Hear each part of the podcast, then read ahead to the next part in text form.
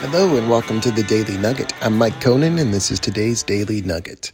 Well, we're talking about the character of God again, and this day is a great day to reflect on the goodness of God.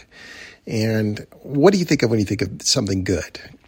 You know, it just keeps popping to my mind is something that's tasty, something that is, it just brings a smile to my face. It's something that brings delight uh, in to others. It brings delight to me. It brings delight to the world, and it especially brings delight to God.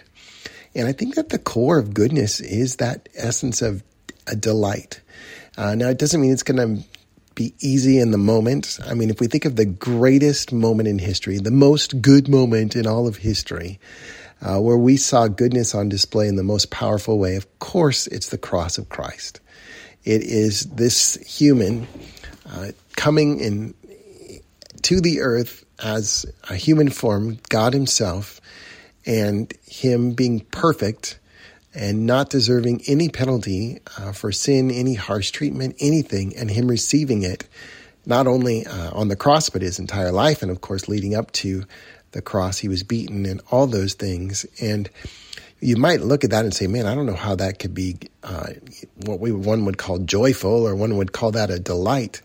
Um, but boy, did that bring delight to the Father to know that his plan was finally coming to fruition.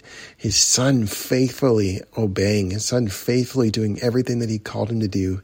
And God could see the bigger picture and see all of the joy that was going to be coming to his followers, all the joy that would be coming to those who would come to know Christ. And for the joy that Christ would receive, it says that the joy, for the joy set before him, he endured the cross. So Christ, because of coming and because of his sacrifice, would receive great joy in heaven. Uh, and it, uh, of course, in that passage, we're told he sits at the right hand of God, and, and it is for the joy that was set before him, knowing everything that was going to happen, that he would indeed be the king, was the king, was going to resurrect. He knew that he had won the victory, would win the victory for people, and it would change their lives. It was a delight in the craziness, worst moments of our lives, there can be a delight there. There can be goodness there if we can catch the bigger picture of what God is doing. Um, lots of things going on uh, around the world, lots of things going on in our own lives, and there's always suffering, there's always challenge, there's always something, don't think that it doesn't mean that there isn't goodness working side by side and hand by hand uh, to bring delight amidst what the enemy desires to bring agony and pain. That is God's desire for our lives is to bring delight, to deliver us from pain, agony, despair, anxiety, whatever worry, um, and all of the sin, of course, greed, lust, and everything else that is associated with those things. Um, and anger and all that's associated with that stuff.